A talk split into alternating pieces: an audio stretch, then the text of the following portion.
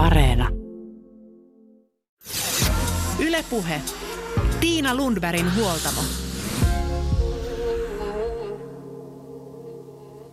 Tämä hiljaisuus on maagista. Siihen uppoaa. Näin totesin syyslomalla, kun ilta pimeni tummuuteen Suomenlahden saaristossa. Linnut eivät enää laulaneet, moottoriveneet eivät pörisseet, lentokoneita ei lentänyt. Naapurit olivat pakaneet mökkinsä talviteloille. Hiljaisuus oli käsin kosketeltavaa, pehmeää, jopa maagisen tuntuista kirkkaan tähti taivaan alla. Viime huoltamon jaksossa puhuttiin unesta ja siitä, miten esimerkiksi äänimaisemalla voisi rentouttaa itseään kohti unta. Ja mä jäin miettimään äänten merkitystä tarkemmin. Liian kovalla kuunneltu musiikki voi tuhota kuulon, sen tiedämme. Yleisin vahvistettu ammattitauti on edelleen meluvamma. Meluvamma on sisäkorvaperäinen kuulon alenema, joka syntyy pitkäaikaisen tai toistuvan melualtistumisen seurauksena. Mutta miten sitten äänet tai äänettömyys voi vaikuttaa ihmisen mieleen tai kehoon, koko hyvinvointiin? Sitä pohditaan tänään huoltamolla. Tämän jakson vieraista Noora Viikman on tutkinut ääntä ja hyvinvointia ja Anne Tarvainen puolestaan oman äänenkäytön ja hyvinvoinnin välistä suhdetta.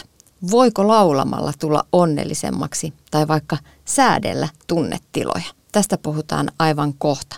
Mutta ensin avataan korvat ympäristön äänille.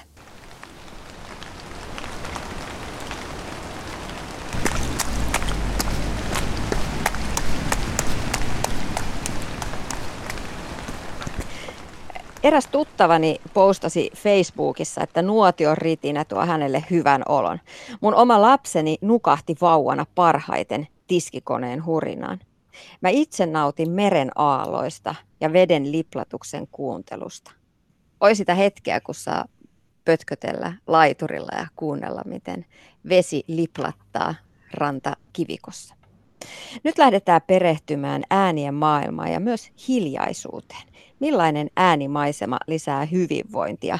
Haastattelussa etäyhteyden päässä on yliopiston lehtori, äänimaiseman kulttuurin tutkija Noora Viikman. Noora, milloin sä itse viimeksi havahduit ympäröivään äänimaailmaan? No joo, kiitos kysymästä. Öö, mä mietin tätä kysymystä jo eilen ja silloin viimeksi havahduin, ajattelin itse asiassa ihan kolmea asiaa yhtä aikaa – Havahduin siihen, kun olin istumassa tuossa alakerrassa ja tajusin, että meidän kaksinkertaiset ikkunalasit päästää lävitseen linnun sirkutusta. Ja tämmöinen hyvin arkinen ja pieni, kaunis asia, joka sitten levitti mun ajatukset siihen, kaikkeen mitä siihen liittyy ja mitä liittyy äänimaisemaan tämän varpusten äänen lisäksi ja siihen, että miksi mä nautin siitä ja ajattelin, että tämä on niin hauska aloituskysymys siinä mielessä, että semmoisesta pienestä yksityiskohdasta, pienestä äänestä pystyy niin kuin just ajattelemaan ja selittämään sitä, mitä sillä äänimaisemalla oikeastaan tarkoitetaan. Se Varpunen hyppäsi mun muistoihin ja viime talveen, kun mies on innostunut ruokkimaan näitä pikkuluintoja aika innokkaasti ja me joudutaan – käymään sellaista rajanvetoa siitä, että onko se enää edes kohtuullista, kuinka paljon se tykkää syöttää niille niitä auringonkuukan siemeniä. Se johti siihen, että seuraavana kesänä piha oli täynnä auringonkukkia. Ja, ja, ja sitten tota, se, että meidän pihat taisi olla semmoinen ainoa ruokkimispaikka tällä alueella ja ne kaikki lintu, linnut kertyi siihen ja sitten siitä meidän ikkunan alusesta tuli oikeastaan semmoinen paikallinen nähtävyys ja siihen pysähtyi ihmisiä kiikareiden ja joskus jopa äänityslaitteiden kanssa, kun se lintukertymä oli niin suuri. Tämmöinen tuli ensimmäisenä mieleen, mutta se oli edelleen se havahtuma ihan tämmöinen hetkellinen eikä liittynyt tähän suureen tarinaan, mikä siellä taustalla pyöri. Niin, mutta äänetkin voi viedä tällaisiin niin kuin muistoihin, kun aika useinhan ajatellaan, että esimerkiksi hajumuistot on tosi vahvoja ihmisillä, niin kuin, että vaikka lihapullojen tuoksu voi viedä mummolaan, mutta äänet myös voi viedä johonkin tapahtumiin tai itselle, itselle merkittäviin tai mielenkiintoisiin hetkiin. Joo, se on semmoinen trikkeri, jolla, jolla pääsee hienoille matkoille omaan itseen ja muistoihin. Mutta niin kuin sanoin, että mulla tuli kolme asiaa mieleen ja, ja silloin ajattelin just tätä, että mikä, mikä se tärkein ääniympäristö tai me, merkityksellisen äänimaisema on, on varmaan se, jossa me suurimmaksi osaksi vietetään aikaa, me tunnetaan se parhaiten. Ja sitten tässä ihan samassa piirissä tapahtui viikko sitten suunnilleen sunnuntaina sellainen, mä olin varannut sunnuntain tämmöiselle keskittymisajalle ja, tai varannut semmoista aikaa, jossa mä oikeasti nyt sitten kirjoitan ja keskityn ja olin valmistautunut hyvin ja syönyt hyvin ja, ja tota, nautin siitä, että kerrankin oli tämmöinen aika ja sitten sattui olemaan myös se aika, kun lähipuista oli lehdet tippuneet maahan ja sitten naapuri aloitti oman urakkaansa omalla pihallaan semmoisella lehtipuhaltimella. Ja, ja tota, tämä on mun tämmöinen oma havahtumisen, mä en tiedä onko se enää havahtumista, se on semmoinen niin kuin oikeasti heikko kohta, joka on hyvä tunnustaa, että missä, missä tota, mulla menee se raja jonkun ääniilmiön kanssa, mitä mä en niin kuin ymmärrä. Ja sitten mä jouduin siinä sen päivän aikana, kun mä menin katsomaan ikkunasta, että kuinka kauan tuossa nyt suunnilleen menee.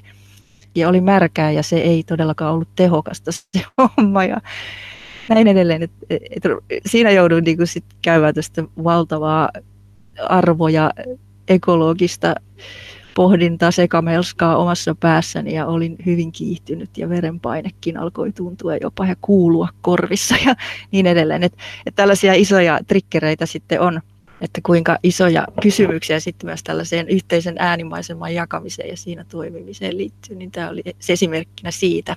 Tunnen sen naapurin, hän on hyvin ystävällinen mies ja hän on pelastanut meidänkin talon joskus tulvalta omalla porakoneellaan ja, ja kaikkea muuta, että se, se, siinä tuli tämmöinen äänimaisemaan liittyvä hyvin olennainen, kun kulttuurisesti äänimaisemia käsitellään, niin asia esille, että, että mitä se sitten on, kun meillä on henkilökohtaisia mieltymyksiä ja tarpeita ja me otetaan tilaa eri tavalla haltuun ja sitten äänet on niitä, jotka ei noudata rajoja, jos niitä pääsee tuottamaan, eikä, ja niitä on hyvin vaikea rajata muutenkin, vaikka haluaiskin, jos, jos tuotetaan ääniä, jotka tota, on sitten erilaisten muiden toimintojen sivutuotteita. en tiedä havainnollistiko tämä, mutta äänimaiseman monimuotoisuuden kanssa tässä on juhlinut. Noora Viikman, mikä se oli sitten se kolmas äänimaisema, mihin, mihin havahduit? Se oli oikeastaan se, joka oli juuri se viimeisin kokemus siihen, että mä tajusin, että myös hiljaisuuteen voi havahtua. Olin hakemassa tämmöisiä vihanneksia tuolta, täällä on semmoinen luomupiiri, joka jakaa parkkipaikalla eri auton bokseista tavaraa nyt korona-aikana, kun ei sisätiloissa tehdä sitä. Ja sitten oli semmoinen märkä, pimeä, tihkusateinen, tuuleton parkkipaikka. Ja sen jälkeen lähdin kävelemään ja, ja ei tehnyt mieli puhua yhtään mitään eikä kävellä vaan hiljaa. Ja sitten sinne kun tuli semmoinen havahtuminen, että, että pysähtyi ja käveli ja tuli tietoiseksi siitä, että kuinka hiljasta siinä oli, vaikka oltiin aika lähellä ihmisasutusta ja keskustaa, mutta se ilma ei ollut houkutellut juurikaan ihmisiä ulos. Miksi kannattaisi joskus pysähtyä ihan tietoisesti kuuntelemaan ympäristön ääniä? Koska ne voi olla mielenkiintoisia, ne rikastuttaa, ne on semmoisia helppoja lähellä olevia asioita, jotka jos kaipaa piristystä, virkistystä tai yhteyttä ulkomaailmaan, niin äänten kautta sä saat paljon informaatiota tai elämyksiä, kauneuksia. Ja kaikkia on, että hän ei tietenkään ole kauniita, mutta, mutta tota, niistä voi tulla mielenkiintoisia ja merkityksellisiäkin, vaikkapa sellaisistakin äänistä, jotka nyt ärsyttää.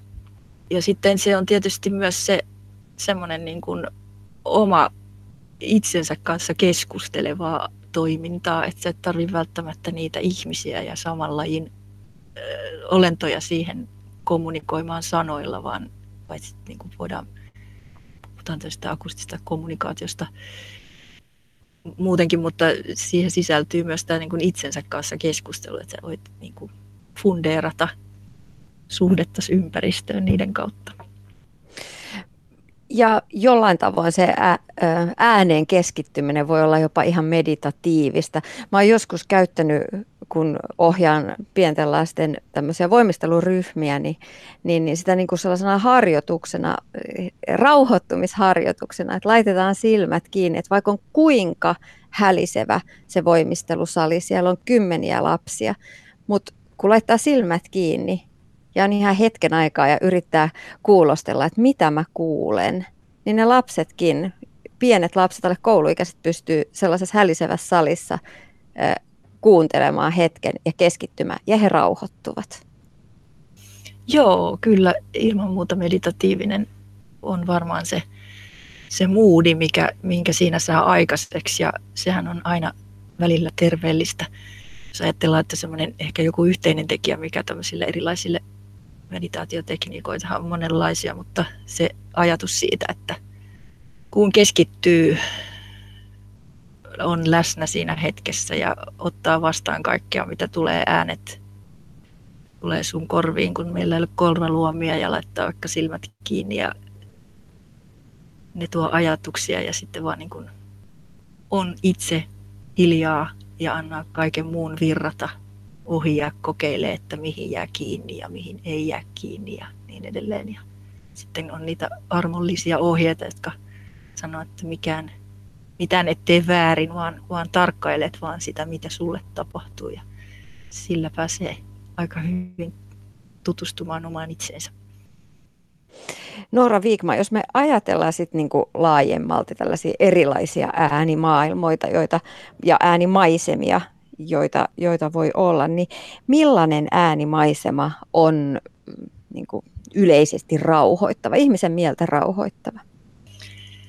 Ensin sanon varmat pois, että asioita ei uskalla yleistää paljon, mutta totta kai, totta kai tiettyjä tällaisia, sanotaan, tottumuksiahan meillä on. Että varmasti tietyt asiat energisoi ja varmasti tietyt asiat rauhoittaa ja sekin on yksilöllistä, mutta voisi kuvitella, mä annan taas esimerkin, että miten mä aloitin tämän aamun, kun rupesin miettimään, että jos tulee kysymys siitä, että minkälainen musiikki vaikka mua rauhoittaa tai miten erilaiset musiikit vaikuttaa. Mä, mulla on semmoinen hyvin klassinen kesto kulutustuote kuin intialainen huilumusiikki, bambuhuilumusiikki, johon, johon mä en kerta kaikkiaan kyllästy. Ja se huilun ääni ja se tapa, millä lailla intialaisia ragoja soitetaan, niin se, se on niin kuin jotenkin ikuisesti jäänyt sellaiseksi unilääkkeeksi tai semmoiseksi rauhoituslääkkeeksi mulle, joka toimii aina vaan. Ja, sitten huomasin kuitenkin sen, että, että, että no mitä, haluanko mä nyt rauhoittua vai haluanko mä energisoitua, niin tavallaan se rauhallinen musiikki energisoi mua hyvin, koska mä sain niin kuin itseni kokoon ja jotenkin pääsin olemaan tässä tilassa ihan ja unohtamaan ulkomaailman siksi aikaa, kun pitää keskittyä johonkin muuhun. Ja se oli rauhoittavaa, mutta ei sillä lailla rauhoittavaa, että mä olisin nyt sitten niin kuin poistanut itsestäni sen kyvyn olla sosiaalisesti läsnä vaikka tässä haastattelussa. Jotenkin noin. Eli e, tavallaan se, se on paljon kiinni siitä ihmisen taustasta ja minkälaisessa vireystilassa ja valppaustilassa se on ja se haluaa olla ja, ja kaikki tämä, mikä tota, sitten meitä milloinkin rauhoittaa tai energisoi, niin on suuren henkilökohtaisen kehitystyön tulosta, että me tunnetaan se, että mikä juuri meille sopii yleisesti ottaen sanotaan vaikka nyt luonnon äänet yleensä ja luonnon se äänimaisema ja kuvitelma siitä, mikä se jossakin metsässä on, niin ihmiset mainitsee sen yllättävän usein edelleen semmoiseksi rauhoittavaksi äänimaisemaksi. Ja sitten taas täydet kaupunkiäänimaisemat esimerkiksi. Mä en haluaisi tätä vastakkainasettelua hirveästi korostaa, koska ihmiset pystyy kaupungissakin siellä huminassa niin kuin löytämään hienoja sellaisia tiloja, joissa ne, jossa ne niin kuin kokee olevansa sen verran turvassa ja rauhassa ja hukkuneena esimerkiksi siihen tulvaan jollain tavalla, että se saattaa olla rauhoittavaa. Mutta tässä on paljon sävyeroja, jotka sitten kaupunkiäänimaisemakin on eri aikoina hyvin erilainen.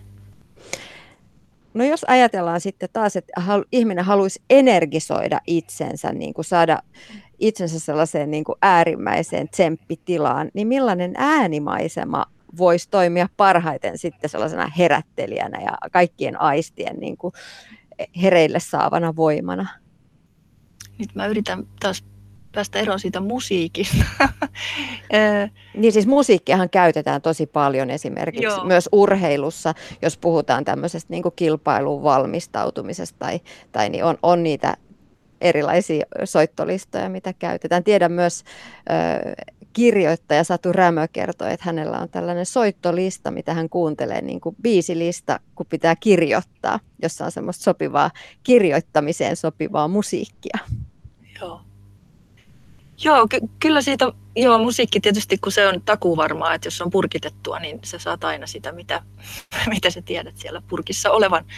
Äänimaisema on arvaamattomampi, mutta mä voisin, mulle tulee nyt ensimmäisenä mieleen semmoinen, mistä tulee se niin voimaannuttava olo. Esimerkiksi, että, että joku tuuli, sä kuulet sen, kuinka tuulen voima kuuluu puissa ja, ja, ja jotain tapahtuu ja maailmassa on liikettä ja tota, tietysti sitten ihmisen tuottamista äänistä. Jostain syystä tulee, vai joskus ollut ensimmäisessä työpaikassa, niin tuolla Tampereella Särkänniemessä se huvipuiston äänimaisema. Et jos, jos sellaisesta tykkää, niin tota, siitähän tulee sitten semmoinen niin karnevaalifiilis ja semmoinen joku osallistumisen ilo ja joku tämmöinen, että ihmiset on nimenomaan mennyt sinne viihtymään. Ja okei, kyllä olen lukenut tuossa Tuoveassa, niin Hemuli-tarinan kirjasta Näkymätön lapsi, jossa oli onneton Hemuli, jonka suku pyöritti Tivolia ja hän oli ainoa, joka ei osannut nauttia siitä oikeuksiakin, mutta yhtäkkiä tuli vaan siitä mieleen semmoisesta, että, joku, joku tämmöinen asia, jonka pariin me kokoonnutaan yhteen ja mennään tapaamaan ihmisiä ja sitten siellä on samalla sellaista viihdykettä, jossa torvet soi ja tööttööt ja piip piip ja jonkinlaisia toritapahtumia esimerkiksi, johon sitten samalla tietysti liittyy se sosiaalisuus ja semmoinen jännittävyys, että kenetköhän täällä tapaan ja tulee semmoista niin yllättävyyden aspekti myös siihen, että ollaan jossain joukossa, jossa voi saattaa tapahtua jotain tarpeeksi yllätyksellistäkin, vaikka se on myös samalla turvallista. Mutta Noora Viikman sanoit äsken, että, että tosiaan kun musiikki on purkitettua, niin tietää mitä saa.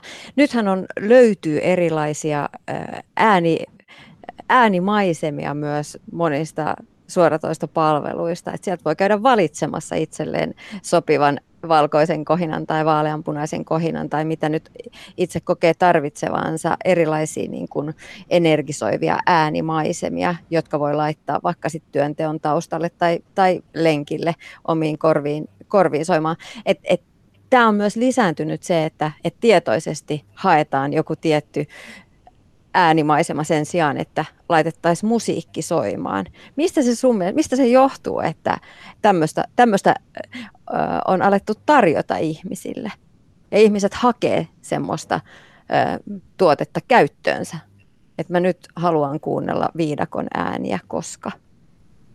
Joo, varmasti se, että tuotetaan jotain, niin kysynnän ja tarjonnan lakihan on olemassa, että kumpi on ensin, että onko, onko tota, sitten kun joku keksii jonkun tuotteen, niin ihmiset haluaa sitä kokeilla. Ja tota, mikä siinä?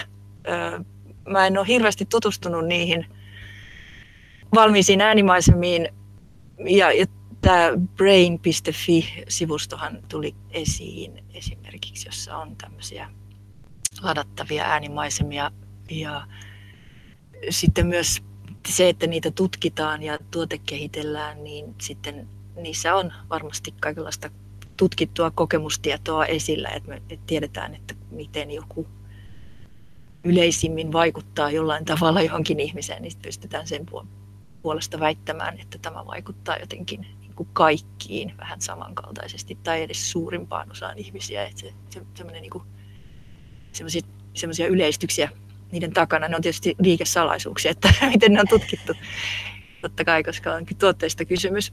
mutta me, me voidaan kokeilla niitä, ne on hyviä välineitä siinä, että, että jos niin kuin oikeasti haluaa, haluaa parantaa vaikka nyt elämänlaatuaan tai unenlaatuaan tai jotain keskittymiskykyä niin semmoisilla ja sitten toteaa, että ne toimii, niin sehän on vaan hyvä asia. Se, että, että mä oon itse puhannut tietenkin näiden live-äänimaisemien parissa ja, ja haluan korostaa sitä ilosanomaa, että sitä löytää ihan ympäristöstäkin ja, ja varsinkin jos, jos se tämmöisiin purkitettuihin äänimaisemiin pakeneminen on pakenemista siitä ympäristöstä, joka on epämiellyttävä, niin silloin on asiat vähän vinksallaan, että, että sitten meidän pitäisi ehkä myös sen sijaan, että me kurjetaan ne luurit päällä tuolla sosiaalisessa maailmassa, niin miettiä, että, että mistä se johtuu ja mitä me halutaan paeta ja olisiko tehtävissä jotain sille, että, että me viihdyttäisiin myös sitten siinä, siinä oikeassa ympäristössä ja kohdattaisiin sosiaalisesti ihmisiä, että Tässähän varmaan olen törmännyt siis sukupolvieroihin tässä, että, että joillekin se on, on aika vaikeaa siirtyä virtuaalimaailmoihin ja, ja vieläkin on ihmisiä, jotka kauhistelee sitä, että miten kuljetaan luurit päässä kaupungilla. Ja joskus on tosi ärsyttävää vaikka vierassa kaupungissa, kun pitäisi kysyä neuvoa, että mi, mitä, millä pussilla pääsisi jonnekin tai muuta, niin ei kehtaa häiritä, kun kaikilla oli jotkut napit korvissa tai ne keskittyy niin kännyköihinsä. Että tota, tämmöisiä asioita tulee siitä mieleen. Niin, se on, se on siinä mielessä mielenkiintoista myös se, että, että miten, miten ääniä käytetään tänä päivänä. Ehkä ihmiset kulkee niin kuin ne luurit päässä lenkillä joka paikalla, ikään kuin sillä, sillä sitten yritettäisiin täyttää jotain niin kuin tyhjää. Et lenkillekään ei voi mennä kuuntelemaan luonnonääniä ilman mm. niitä kuulokkeita, että sieltä tulee, sieltä tulee sitten sitä musiikkia, jolla saadaan rytmitettyä juoksua, vaikka se luonnonäänetkin voisivat rytmittää sitä juoksua. Sitten toinen tässä on asia, mikä mulle tuli mieleen, on myös se, että on aika jännittävä ja mielenkiintoinen yhtälö se, että ihmiset, kaupungistuminenhan on iso asia tällä hetkellä. Ihmiset muuttaa kaupunkeihin, haluaa sinne niin kuin urbaaniin sykkeeseen, mutta sitten toisaalta halutaan mennä sinne luonnon ääniin ja nimenomaan just keinotekoisilla kuulokkeet, keinotekoisesti niin kuin kuulokkeet päässä ja haetaan sieltä sit sitä hyvinvointia. Mitä sä ajattelet? Joo, ne on sellaisia juttuja, jotka tota, näyttäytyy sellaisina ristiriitoina. Ja, ja, ja sitten, että et, niin kun olet mennyt luontoon, mutta et ole mennyt luontoon sen luonnon äänimaiseman takia, että tarvitsen sitten sen oman jonkun jutun sinne mukaan. Ja, ja sitten voi kysyä, että, että miksi. Se pitäisi kysyä siltä ihmiseltä itseltään, onko se tullut sitä edes miettineeksi, vai onko niin, että, että se luonnon äänimaisema on, ei, ei riitä niin kuin sille, että se ihminen kuvittelee, että sen nyt pitää siinäkin hetkessä, kun se suorittaa. Se liittyy tämmöiseen niin kuin suoritusmentaliteettiin varmaan, että, että tässä samalla minä vaikkapa pystyn nyt lukemaan tai kuuntelemaan äänikirjaa, mitä sieltä tuleekin, tai sitten kuuntelen sitä energisoivaa musiikkia, että mun askeleet olisi reippaita ja mä täällä tehokkaasti ja sykettä nostaen kuljen luonnossa samalla ja sitten niin kuin ottaa niin kuin kaikista eri elementeistä sitten ne niin kuin parhaat puolet esimerkiksi, että mahdollisimman tehokasta ajankäyttöä.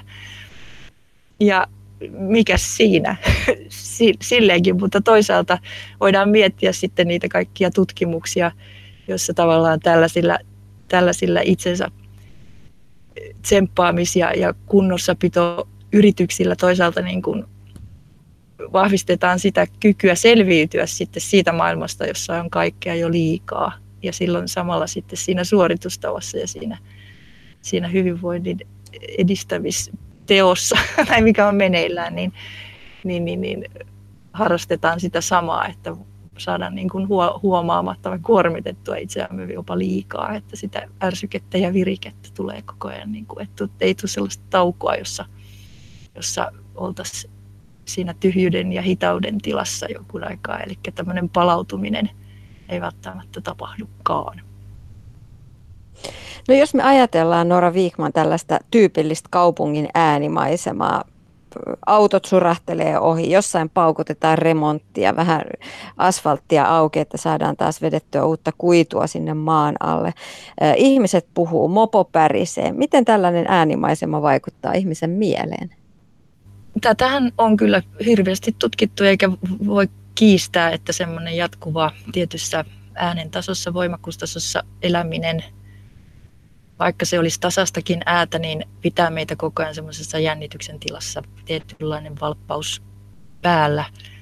Ja sitten tietenkin ne äänet, just nämä tämmöiset yhtäkkiset kovat pamaukset, jotka tulee varottamatta, niin ne säikäyttää meitä ja pitää kehon tota, semmoisessa samanlaisessa tilassa, että, että se niin kuin ei pääse rentoutumaan. Ja itse istun esimerkiksi silloin, kun istuin työhuoneella vielä, jossa on tämmöinen just ja just ö, desibelirajat ja ne määräykset täyttävä ilmastointihumina kello 18.15, kun se meni pois päältä, niin mä huomasin vasta, että mä oon niin jännittänyt koko päivän ja hartiat laskee korvista. Varmaan aika moni, on tällaisia kokemuksia, niin on todistanut sitä samaa kaupungissa. Sitten sen huminan lisäksi siellä on vielä ne äänet, kolinat ja näin edelleen, jotka, jotka sitten niin kuin ihan fyysisesti vaikuttaa ja häiritsee. Ja varmaan aika, aika stressaavaa on, voitaisiin ennustaa. Että aika kova pintainen pitää olla, että pystyy ignoroimaan sen kaiken. Et, et, et, koska mielen avullahan tietysti tätä voi lieventää hyvin paljon. Että jos suhtautuu positiivisesti ja ajattelee, että onpa ihanaa, että nyt meidän kaupunki rakentuu ja, ja tulee uusia hienoja pyöräteitä ja tulee liikenneympyröitä. Täälläkin rakennettu ties kuinka kauan täällä liikenneympyröitä kaupunki täyteen ja se remontti jatkuu ja siirtyy koko ajan paikasta toiseen, että missään ei ole valmista. Koko, koko ajan kehitetään ja rakennetaan lisää. Ja, et jos siihen niin vaan tottuu, että niin se menee ja eikä arvot ja asenteet pistä vastaan eikä se ärsytä muuten, niin sit sillä lailla pystyy lieventämään sitä tilaa totta kai psyykkaamalla itseään. Mutta jokainen miettii, mä voisin tähän väliin semmoisen esimerkin yhdestä projektista, mitä on tehnyt tällä Joensuussa. Meillä oli semmoinen hanke nimeltä Äänten kaupunki, jossa tota, paikalliset kaksi mielenterveysyhdistystä oli kaipas apua tällaiselle toiminnalliselle terapiatyölle. Ei sitä terapiaksi tietenkään kutsuta, koska mä tein sitä yhden ö, taiteilijan kanssa, joka kutsui siihen mukaan projektina ja meillä oli sen alan asiantuntemusta, mutta sitten nämä mielenterveystukihenkilöt oli siinä projektissa aina mukana ja tosiaan oli eri-ikäisiä ihmisiä, mutta erityisesti nuorten kanssa käytiin siis kuuntelukävelyillä eri paikoissa tuolla kaupungilla ja heillä ei nyt erityisesti ollut mitenkään sellaista ongelmaa, että heidän olisi niin kuin, äänet olisi ollut se kipukohta tai semmoinen niin kuin ääniyliherkkyys tai semmoinen säikähtäminen tai muuta, mutta semmoinen niin kuin yleensä elämään ryhtyminen oli hakusessa tai sosiaalisiin paikkoihin niin kuin tutustuminen oli niin kuin vielä vaiheessa. Ja et mentiin yhdessä kävelyille ja sitten kuunneltiin hiljaa tai yleensä kuuntelukävelyssä on semmoinen yksi ainoa sääntö, että ei puhuta sinä aikana, kun kuunnellaan, niin me, me pystytään ava- avaamaan niin kuin korvaamme paremmin ja mielemme niille ympäristön äänille. Ja sitten jaettiin niitä kokemuksia sen jälkeen ja juteltiin niistä asioista. Se oli hirveän ihana, kaunis projekti ja ihmiset oivalteli kaikenlaista. Ja silloin tota, saatiin paljon selville tästä, että millä tavalla eri tavalla me tosiaan koetaan niitä paikkoja ja mistä kaupungistakin löytyy sellaisia hienoja paikkoja ja minkä takia ihmiset niitä joko pelkää tai hylkää tai välttää tai haluaa mennä niihin ja niin edelleen. Siitä tuli tehtyä tällaista amatöörikaupunkitutkimusta. Ja sitten ylisummaan niin se, että tutustuu paikkoihin ja keskittyy niihin, niin sit siitä kaupungista tuleekin jotenkin elävä. Siitä tulee joku sun tuttu, siitä tulee joku vähemmän pelottava paikka. Ja, ja sitten niin kuin pohdittiin sitä, että miksi joku ääni on siellä, miksi, niin kuin, miksi näin ja että kenen tehtävä on sopeutua ja kuka saa tuottaa niitä ääniä ja muita. Ja, ja syntyi tällaista ymmärrystä sitä kautta vaikkei niin ihmisten kanssa kohdattu, niin ne äänet puhu puoleltaan. Kaikilla äänillä on joku syy ja miksi ne on olemassa. No jätetään sitten hetkeksi kaupunki ja lähdetään avaralle maaseudulle, jossa tuuli suhisee puissa.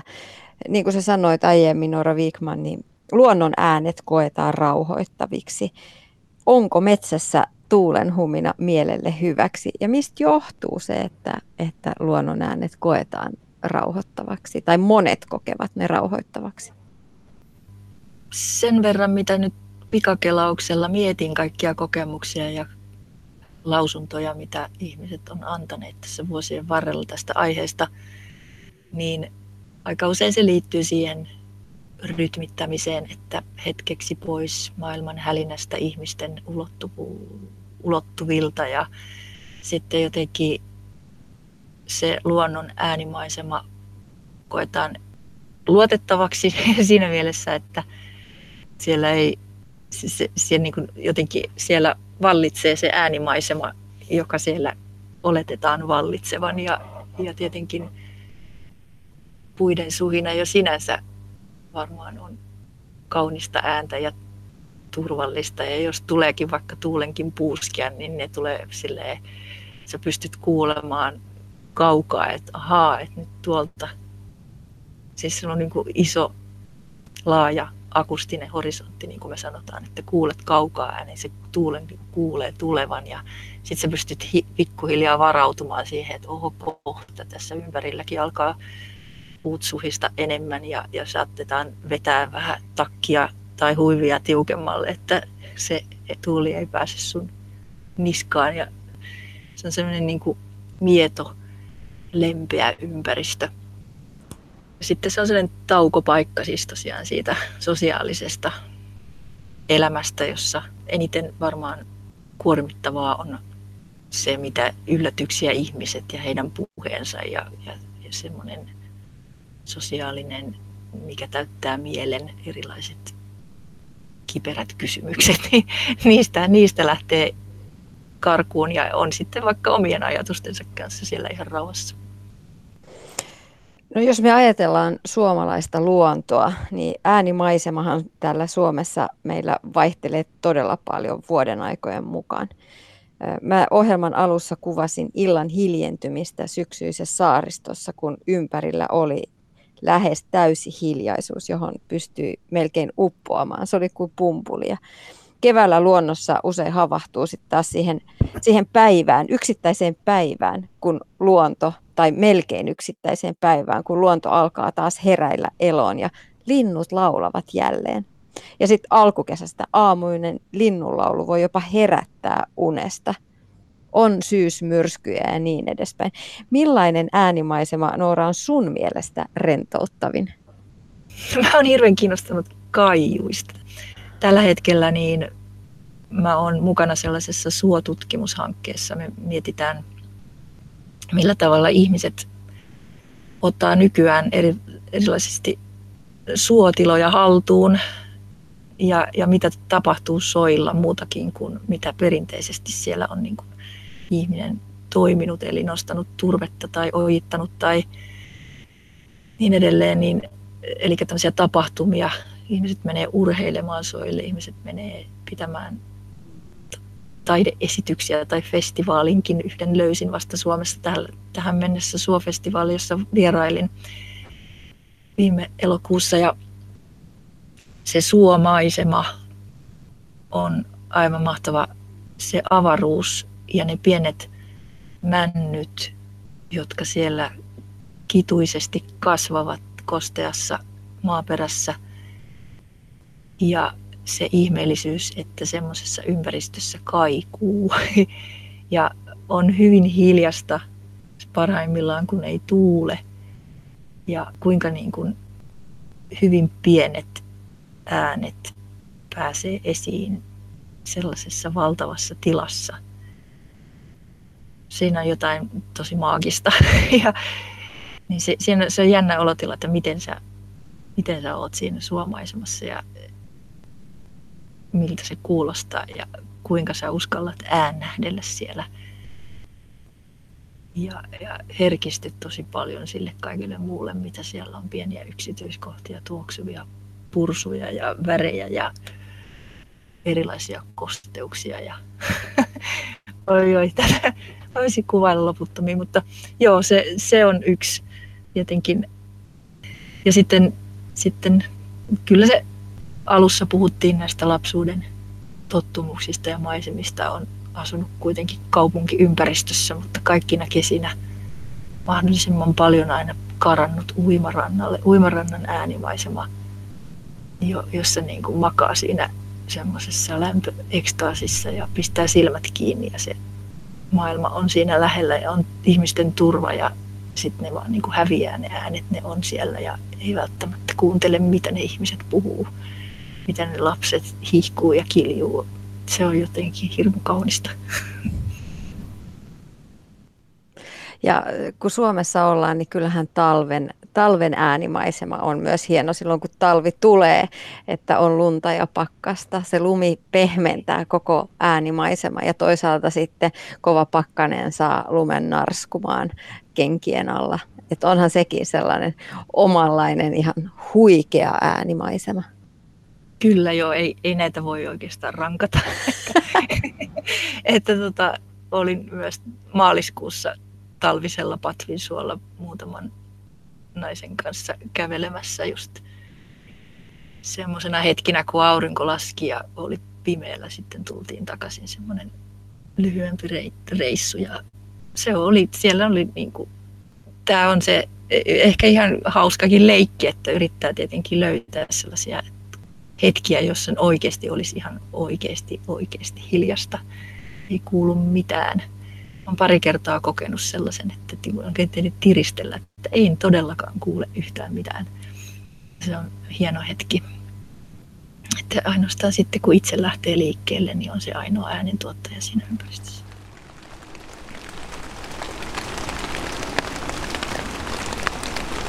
Yle puhe. No toki on hyvä muistaa se, että aina ei tarvitse miettiä, että tekisi asioita vain hyötynäkökulmasta, vaan joskus pitää vain olla ja nauttia.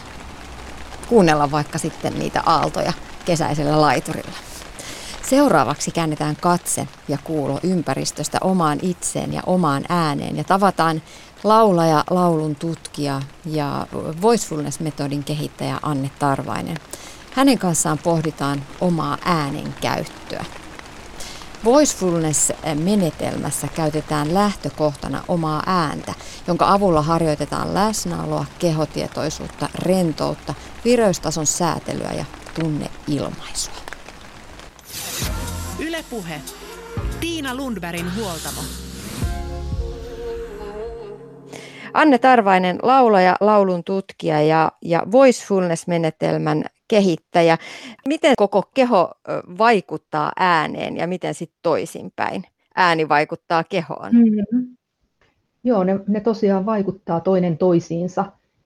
Ja tota, keho totta kai vaikuttaa ääneen hyvin paljon, koska kehohan on meidän, kehossa se ääni resonoituu ja voimistuu. Eli ääni huulten tuottama äänihän on vain hyvin pientä pientä semmoista surinaa, mitä sieltä tulee. Meidän koko kehon sitten toimii kaikukoppana sille äänelle. Hyvänä esimerkkinä, jos saatat kitarasta kielen irti ja sä näppäilet sitä, niin se ääni ei ole kovin kummonen, mutta kun sä kytket sen siihen kitaran kaikukoppaan tietyn muotoiseen ja tietynlaiseen, niin sitten se soi upeasti. Yhtä lailla meidän keho, keho muodostaa sen meidän äänen. Ja sitten taas se ääni vaikuttaa kehoon hyvin monella eri tavalla, että se on se on tota niin, ensinnäkin totta kai se vaikuttaa kokemuksen tasolla, mikä mua itteeni kiinnostaa erityisen paljon, että millä tapaa, millä tapaa me aistitaan sen kehon värähtely, erityisesti millä tapaa me aistitaan siellä just siellä kehon sisällä näitä äänentuoton liikkeitä. Eli äänentuottohan on ikään kuin kehon sisäosien tanssia, voisi sanoa, tai sen voi aistia sellaisena. Niin tota, se, se kaikki kokemus tulee siitä äänen tuotosta. Ja tosiaan sitten se ääni vaikuttaa siis ihan fysiologisestikin kehoon. Eli se äänen värähtely totta kai värähdyttää siellä kudoksia, laittaa nesteitä liikkeelle ja rauhoittaa hermostoa ja siinä on hirveän, hirveän paljon kaikkea. Vielä varmasti paljon kaikkea, mitä ei olisi vielä tutkittu. No sitten jos puhutaan ihan esimerkiksi sävellajeista, että miten korkeat äänet, matalat äänet, mm. eri sävellajit eroavat vaikka kehotuntemuksina? Mm. No ehkä en käyttäisi sävellajikäsitettä tästä, mutta just näitä korkeat ja matalat äänet, niin tota, korkeammat hän soi paremmin täällä meidän pienemmissä onteloissa, eli pään onteloissa, nenän onteloissa. Ja sitten taas matalammat äänet soi paremmin täällä meidän isoissa onteloissa, eli täällä niin kuin rintakehässä esimerkiksi. Jo, eli tämmöinen matala ääni, kun se on tämmöistä hitaampaa, eh, hitaampaa ja isompaa ilmanpaineen vaihteluiden aaltoliikettä, niin se, se vaatii niin kuin isomman tilan ja silloin se resonoituu paremmin isommassa tilassa. Eli sillä voi kokeilla just korkeita ääniä, matalia ääniä, missä kohtaa kehossa ne tuntuu. Ja sitten erityisen mielenkiintoista on erilaiset vokaalit, missä päin kehoa ne tuntuu. Eli semmoiset hyvin pienet i-vokaali esimerkiksi hyvin tuntuu päässä tai mm äänne tuntuu päässä, kun sitten taas a esimerkiksi on laaja, mikä tuntuu hyvin rintakehässä ja näin. Jos puhutaan äänestä ja sen, sen avu, tai että mitä sillä tehdään, niin ajatellaan, että se on sitä laulamista. Ja, ja usein on sanottu, että laulua harrastavat ihmiset on onnellisempia kuin muut. Että laulaminen ja yhdessä laulaminen varsinkin tuottaa onnea. Niin mm. liittyykö se juuri tähän, että silloin käytetään sitä ääntä ja ollaan, ollaan tota mm. eri tasoilla, korkeita, matalia ääniä ja saadaan erilaista resonointia siellä omassa kropassa? Mm. Joo, kyllä mä, kyllä mä ainakin uskon, että se liittyy paljon myös tuohon. Ja laulamisen hyvinvointivaikutuksiahan on tutkittu enemmän kuin tämmöisen vapaan äänen tai tämmöisen muunlaisen äänen tuoton. Eli laulamisen hyvinvointivaikutuksia on tutkittu, sen mentaalisia, fysiologisia ja just näitä sosiaalisia vaikutuksia, erityisesti kuorolaulun vaikutuksia hyvinvointiin. Ja jotenkin mä itse näen, näen tärkeänä ymmärtää myös sen, että se laulamisen ja ihmisäänen käyttämisen ylipäätään tuomat hyvinvointivaikutukset, ne ei liity pelkästään ääneen tai kehon fysiologiaan tai, tai ihmisen identiteettiin, tunteisiin, sosiaalisuuteen, kulttuuriin, vaan ne liittyy kaikkiin näihin ja hyvin moninaisin tavoin. Eli just jos ajattelee laulamista, sä laulat kuorossa, sä meet sinne, sä saat sen sosiaalisen verkoston siihen ympärille, jo pelkästään se tuottaa sulle hyvinvointia. Sitten ihmiset, ketkä on mun tutkimukseen osallistuneet, eli mä teen tämmöistä laulamisen tuntu-tutkimusta, joka on koneen säätiön rahoittama, niin siinä, siinä tota laulajat, tämmöiset ääniongelmaiset laulajat ja laulutaidottomat ja kuurot laulajat, niin on kertoneet siitä, kuinka, kuinka tämä kuorossa laulamisen kokemus, varsinkin siinä, kun on niiden muiden ihmisten äänet, jotka sä voit myös aistia omalla kehollasi, sen yhteisen resonoinnin ja sen yhteisen äänen värähtelyn, niin se on hyvin voimakkaita ne tun, niin kuin tunnetilat ja kokemukset, mitä ihmiset kuvailee tämmöisissä. No mitä muuta äänen tuottaminen sitten on kuin laulua? Mitä kaikkea se on?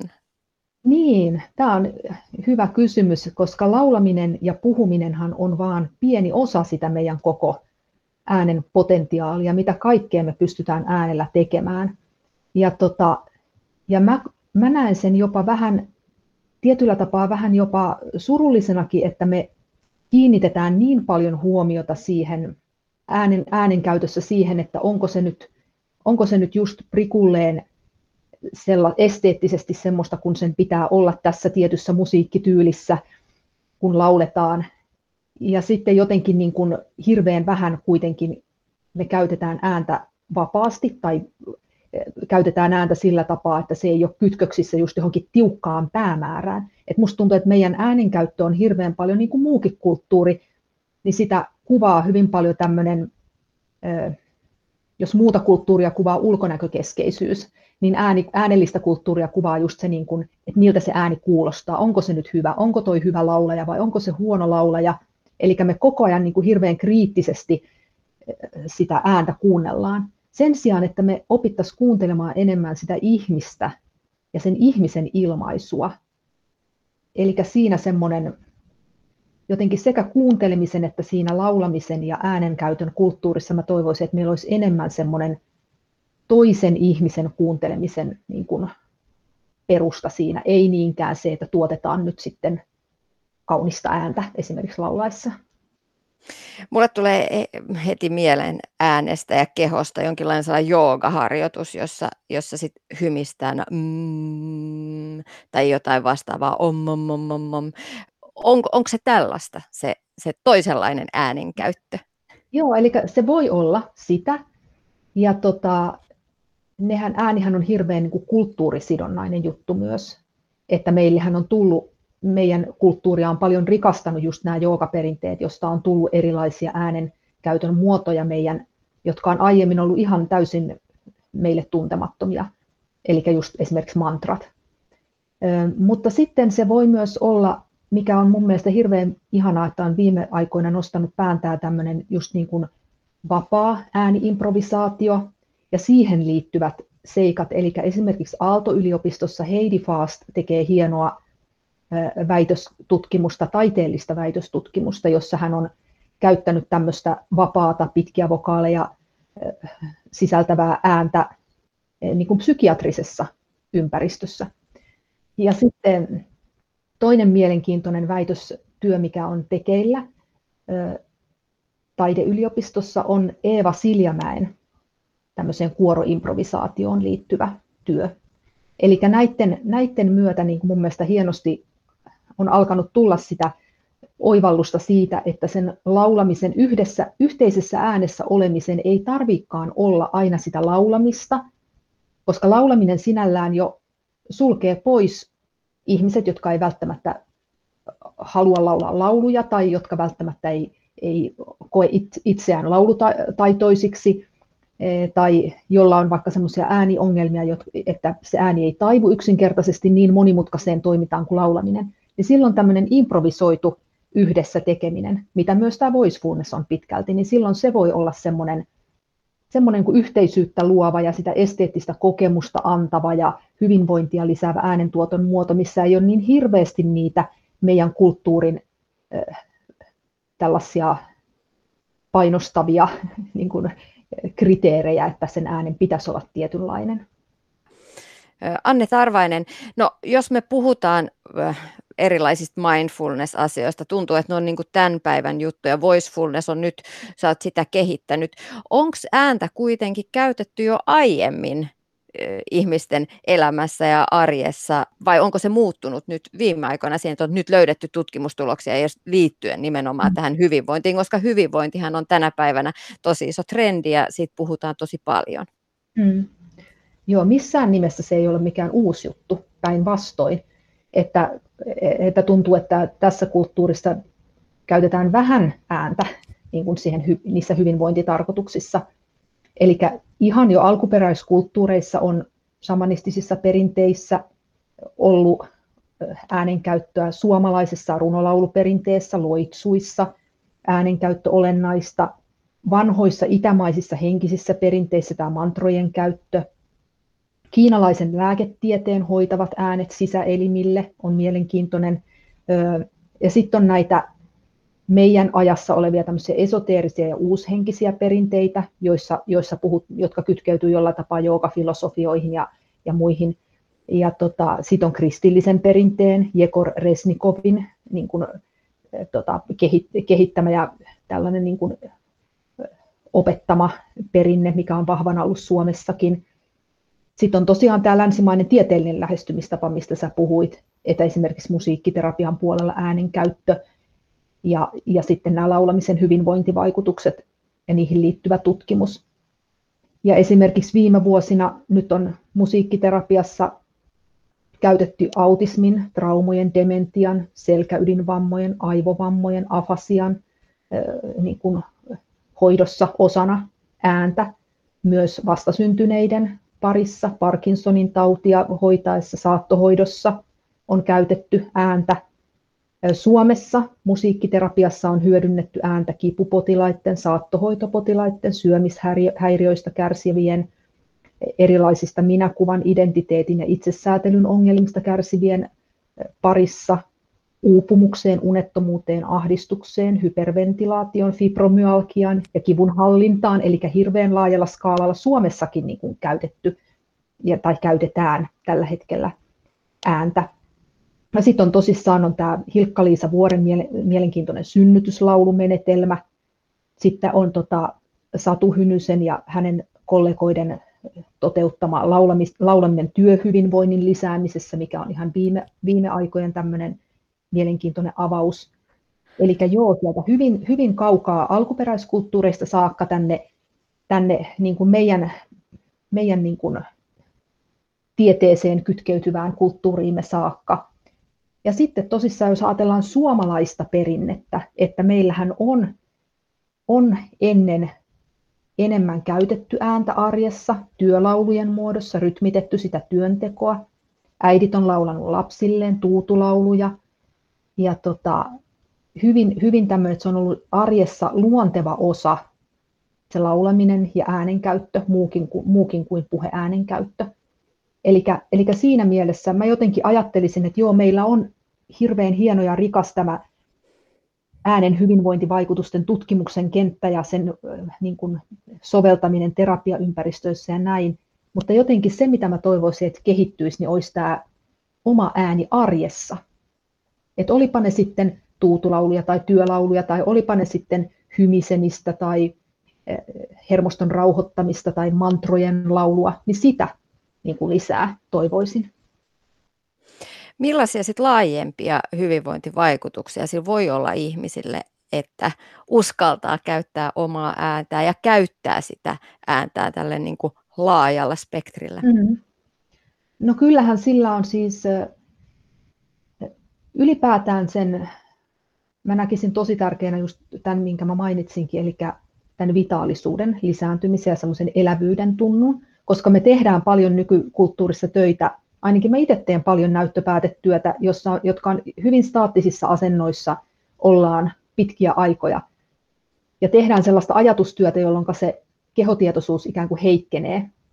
Silloin me mennään tämmöisen niin kuin aj- ajattelun maailmaan. Ja tota, tämän äänen avulla hyvin, hyvin tehokkaasti ja nopeasti pystyy palauttaa itsensä siihen kehoon. Ja tosiaan niitä kehon alueita, esimerkiksi itsellä niska-hartiaseudut, mitkä on monesti jumissa, niin laulamisen ja äänten avulla pystyy niin kuin ihanasti sinne tuomaan eloa ja kokea, kokea sen, että elää joka solullaan. Eli ääni tosiaan vaikuttaa hyvinvointiin monella, monella tavalla.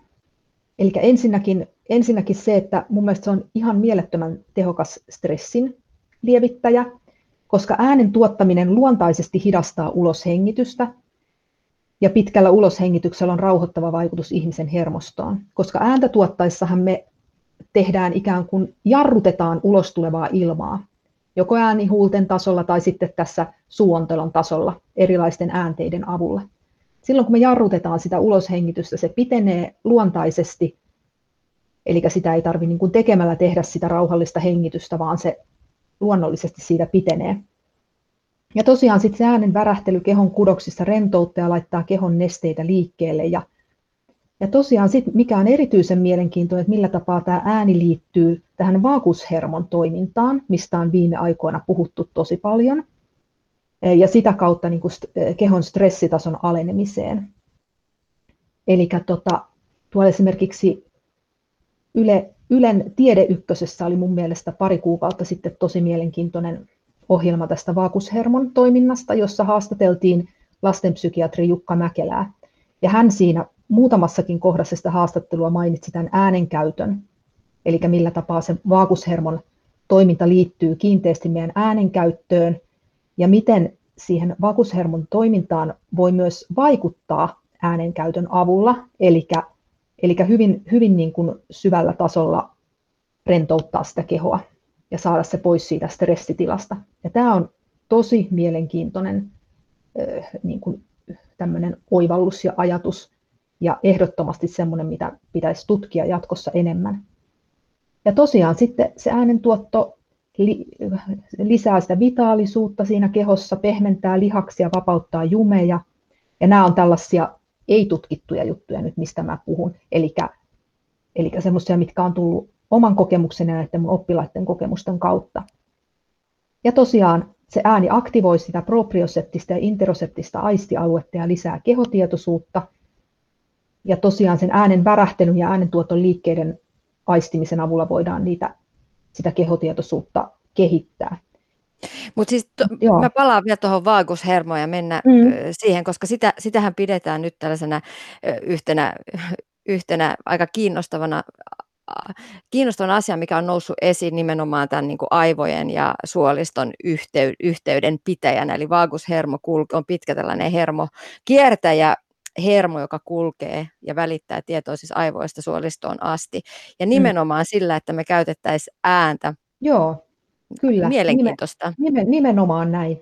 Ja tosiaan se, se erityisesti sitten, että jos se ääni on sellaista, että siihen liittyy vielä tämmöinen hyväksyvä läsnäolo, mikä, mikä jo sinällään sitten kanssa vahvistaa sen vaakushermon toimintaa, niin siinä on niin kuin tavallaan semmoinen, voi sanoa, että tupla vaikutus sitten siihen, siihen rentoutumiseen ja rauhoittumiseen. Ehkäpä sitten itse olen tiedostamatta eh, rauhoittanut laulamalla vaagushermoa, niin tarina on tämä. Mun lapseni on ollut pienestä asti aika ärsy, ärsykeherkkä. Hän itki paljon vauvana, hän huusi aika kovaa ja, ja ihan pienestä asti sitten silloin vauvana joku hän oli tämmöisessä kanto, liinassa tässä rinnan päällä ja, ja huusi aika paljon, niin, niin mä sitten kävelin ympäri taloa ja hyssyttelin häntä ja, ja lauloin samalla. Lauloin kaikki lastenlaulut läpi. En tiedä, rauhoitinko lasta vai itseäni siinä enemmän, mutta, mutta tästä jäi semmoinen, hänelle sellainen ää, tapa, että edelleenkin, jos hän hermostuu ja hän, hän kokee, että, että hänellä se oma tunne, säätömittari alkaa nousta ja hän itkee kovasti, niin hän toivoo, että äiti laula ihaha, ihaha, koska se helpottaa häntä sitten, niin kuin rauhoittaa sitä omaa tunnetilaansa.